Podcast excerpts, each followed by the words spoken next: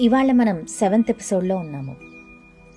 ఒక వారం తర్వాత ఆంజనేయ స్వామి గుడి సాయంత్రం ఆరు గంటలు. అచ్యుత్ లక్ష్మి చెరో పాపను పట్టుకుని ఆ ఆంజనేయ స్వామి ముందు నిలబడ్డారు. పూజ పూర్తయిన తర్వాత వారి నలుగురిని పంతులు గారు ఆశీర్వదిస్తూ దేవుడు ఏ పని చేసినా ఓ బలమైన కారణం ఉంటుంది. అప్పుడు ఆయన మీ నుండి ఓ పాపని దూరం చేసి ఇప్పుడు తిరిగి ఒకరికి బదులు ఇద్దరిని ఇచ్చాడు.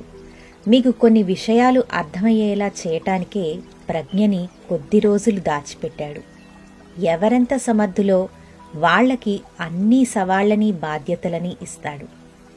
ఈ క్షణం నుండి ఆయన మీపై పెట్టుకున్న నమ్మకాన్ని నిలబెట్టుకోవడం మీ వంతు.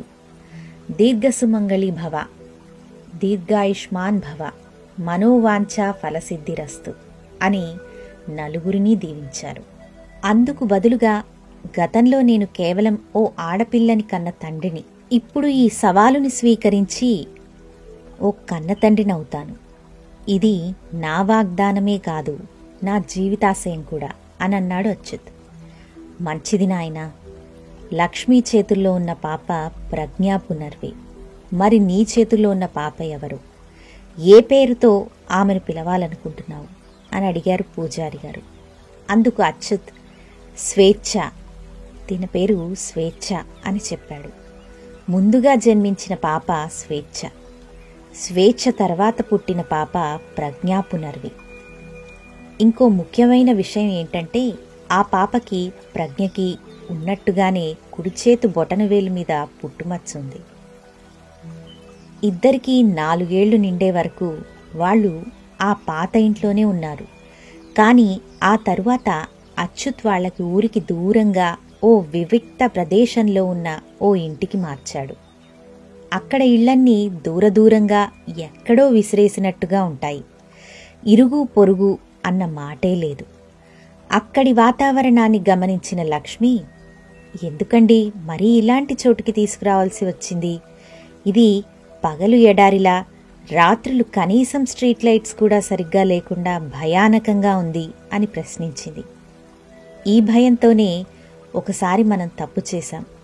మన పిల్లలు తర్వాత క్లిష్టమైన పరిస్థితులను కూడా ధైర్యంగా ఎదుర్కోవాలి అంటే ఇప్పుడు ఈ కష్టాలని దాటాలి. వాళ్ళు రోజు ఇక్కడి నుండి ఊర్లో ఉండే స్కూల్కి వెళ్ళాలి. మళ్ళీ సాయంత్రం ఇదే చీకట్లో ఇంటికి చేరాలి. వాళ్ళకి వెలుతురికి చీకటికి తప్పుకి ఒప్పుకి నమ్మకానికి అపోహకి వ్యత్యాసం తెలియాలి. నేను వాళ్ళని ఆకాశంలో మెరిసే జాబిలిలా చూడాలనుకోవటం లేదు. మండే సూర్యునిలా చూడాలనుకుంటున్నాను అని ఎంతో ఆవేశంగా చెప్తాడు. ఆ క్షణం అచ్యుత్ మాటల్లో ఆవేదన కోపం విశ్వాసం ధైర్యం కనిపించాయి. సరిగ్గా చెప్పాలంటే ఓ గొప్ప ఆశయాన్ని తన గుండెల్లో రగిలించుకునే ఓ ఆడపిల్ల తండ్రి మాటలు. ఆ గొంతులో గంభీర్యం ఇలాగే ఉంటుంది. అచ్యుత్ మాటలు విని లక్ష్మి ఆశ్చర్యపోయింది. అలా నిశ్శబ్దంగా ఉండిపోయింది. దానర్థం అతనికి ఎదురు చెప్పకూడదని కాదు. అది తన భర్త మీద ఉన్న విశ్వాసం గౌరవం వల్ల వచ్చిన మౌనం. ఈలోపు స్వేచ్ఛా ప్రజ్ఞ మంచం మీద ఎక్కి తొక్కుతూ గెంతుతున్నారు. అప్పుడు వాళ్ళని చూసి ప్రజ్ఞా స్వేచ్ఛ పదండి అలా బయటికి వెళ్దాం. మీ ఇద్దరికీ బయట ప్రపంచాన్ని పరిచయం చేసే సమయం వచ్చింది అని ఇద్దరినీ పిలిచాడు. అప్పుడు ఆ ఇద్దరు చెరోవైపు వాళ్ళ నాన్న చెరో చేతిని పట్టుకుని నిజమైన ప్రపంచంలోకి అడుగుపెట్టారు. స్వేచ్ఛా ప్రజ్ఞ ఆ గ్రామ అందాల్ని చూస్తూ కేరింతలు కొడుతున్నారు. ఆ క్షణం వరకు తమ అమ్మ భుజం మీదుగా ప్రపంచాన్ని చూడడం అలవాటు పడ్డ వాళ్ళు మొదటిసారిగా అలా విడివిడిగా స్వతంత్రంగా చూడడం ఎంతో కొత్తగా అనిపించింది ఇద్దరికి. ప్రకృతి అందాలకు మంత్రముగ్ధులై ఇద్దరూ మెల్లగా నాన్న చేతిని వదిలేసి ఆ పచ్చని చేల మీదుగా పరిగెత్తుతున్నారు. వాళ్ళ పాదాలు భూమిని ముద్దాడుతూ ఉండగా ఆకాశంలోని బాణుడు ఆ పసిపాపల ముసిముసి నవ్వులకు మురిసిపోయి తన కిరణాలతో ఆ చిన్నారుల పాలబుగ్గలను ముద్దుగా నిమిరాడు.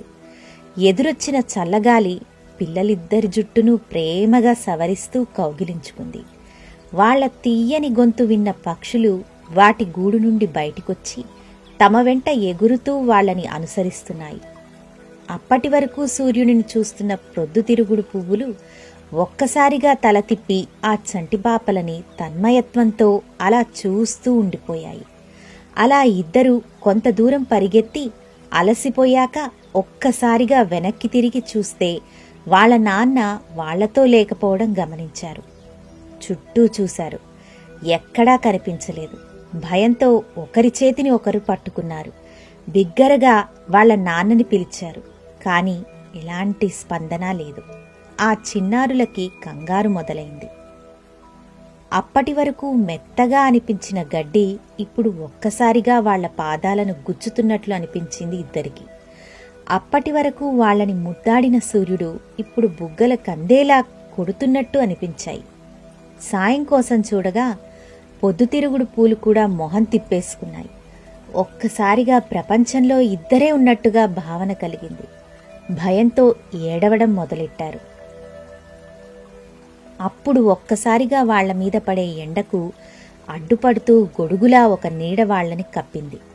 అప్పుడు ఇద్దరూ వెనక్కి తిరిగి వాళ్ళ నాన్నని చూశాక వాళ్ళల్లో ఉన్న భయం పోయి మనసు కుదుటపడింది. అచ్యుత్ వాళ్ళ కన్నీళ్ళను తుడుస్తూ ఎందుకు ఏడుస్తున్నారు? అని అడిగాడు. నువ్వెందుకని మమ్మల్ని వదిలేసెళ్ళావు ఎక్కడికెళ్ళావు? అని అడిగారు వణుకుతున్న గొంతుతో అమాయకంగా. చూడండి మీరిద్దరూ ఒక్కటి గుర్తుపెట్టుకోవాలి నేనెప్పుడూ మీకోసం ఉంటాను గాని మీతోనే ఉండలేను. నన్ను నమ్మండి కానీ నా మీదే ఆధారపడద్దు అంటూ ప్రేమగా జవాబిచ్చాడు. అలా వాళ్ళు మళ్ళీ తిరిగి ఇంటికి బయలుదేరారు.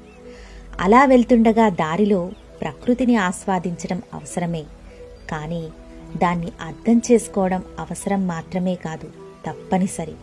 ఇది మీకు తరువాత బాగా అర్థమవుతుంది. అప్పటి వరకు ఒక్కటి గుర్తుపెట్టుకోండి. మనం ఏదైనా చూసి వదిలేయకూడదు. గమనించాలి.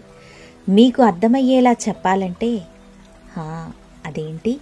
అని అడిగాడు అక్కడ కాస్త దూరంలో గడ్డి మేస్తున్న ఆవుని చూపిస్తూ. అప్పుడు ఇద్దరూ అటువైపుగా చూసి నాన్న వైపు తిరిగి ఆవు అని చెప్పారు. గుడ్ అది ఏం చేస్తుంది? అని మళ్ళీ ప్రశ్నించాడు.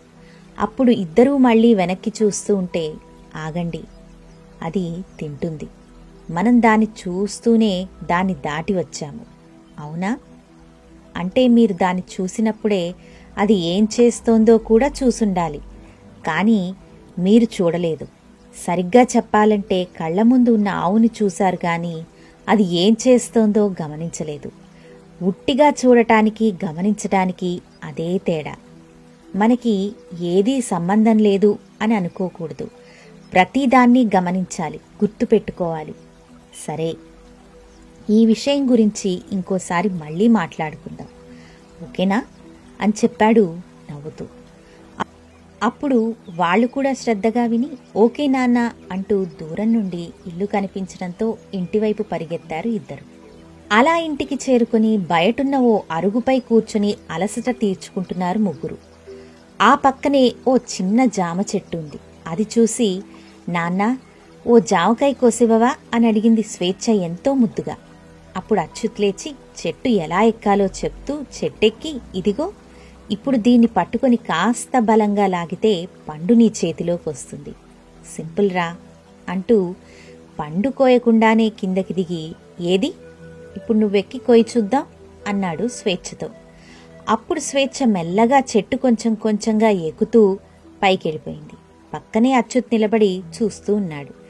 ఇదంతా వంటింటి కిటికీ నుంచి చూసిన లక్ష్మి వెంటనే బయటికొచ్చి ఏమండి ఏంటి మీరు చేస్తున్న పని? కనీసం అలా నిలబడి చూడకపోతే కాస్త పట్టుకోవచ్చుగా? పడిపోతే ఏం చేస్తారు? అని కోపంగా ప్రశ్నించింది. లక్ష్మి తన పడకముందే నేను తనకి సపోర్ట్ ఇవ్వను. కానీ పడుతుంది అని తెలిస్తే ఖచ్చితంగా పట్టుకుంటా. కానీ పడిపోనివ్వను. ఈ విషయంలోనే కాదు ఏ విషయంలో అయినా ఇంతే అని స్పష్టంగా చెప్పాడు. కానీ వాళ్ళు ఇవన్నీ నేర్చుకోవటానికి చిన్నపిల్లలండి అంది మళ్ళీ కాస్త విసురుగా. అలా లక్ష్మి అంటూ ఉండగానే స్వేచ్ఛ వచ్చి ఇదిగో నాన్న జామకాయ అంటూ ఆనందంగా చూపించింది. అప్పుడు అచ్యుత్ దాన్ని చేతుల్లోకి తీసుకొని ఇప్పటికైనా నీకు అర్థమైందా ఒక నిర్దిష్టమైన దశకు చేరుకున్నాక వయసు అనేది కేవలం ఒక సంఖ్య మాత్రమే లక్ష్మి. ఆ క్షణం నుండి పిల్లల్లో అన్ని విధాలుగా ఎదుగుదల మొదలైంది. అది మనం గుర్తించాలి. మన మనసులో ఎప్పటికీ వాళ్ళు చిన్నపిల్లలు కావచ్చు. కానీ వాస్తవంలో వాళ్ళు మనం అనుకునే దానికన్నా వేగంగా ఎదుగుతూ ఉంటారు. అది మనం గ్రహించాలి. అందుకు తగ్గట్టుగానే ప్రవర్తించాలి. అని వివరించాడు ఆ జామకాయని చూపిస్తూ. అచ్యుత్ మాటల్లో నిజాన్ని గ్రహించిన లక్ష్మి చిన్నగా నవ్వి మళ్ళీ వంటగదిలోకి వెళ్ళిపోయింది. ఇదండి మగువా తెగువ స్టోరీ.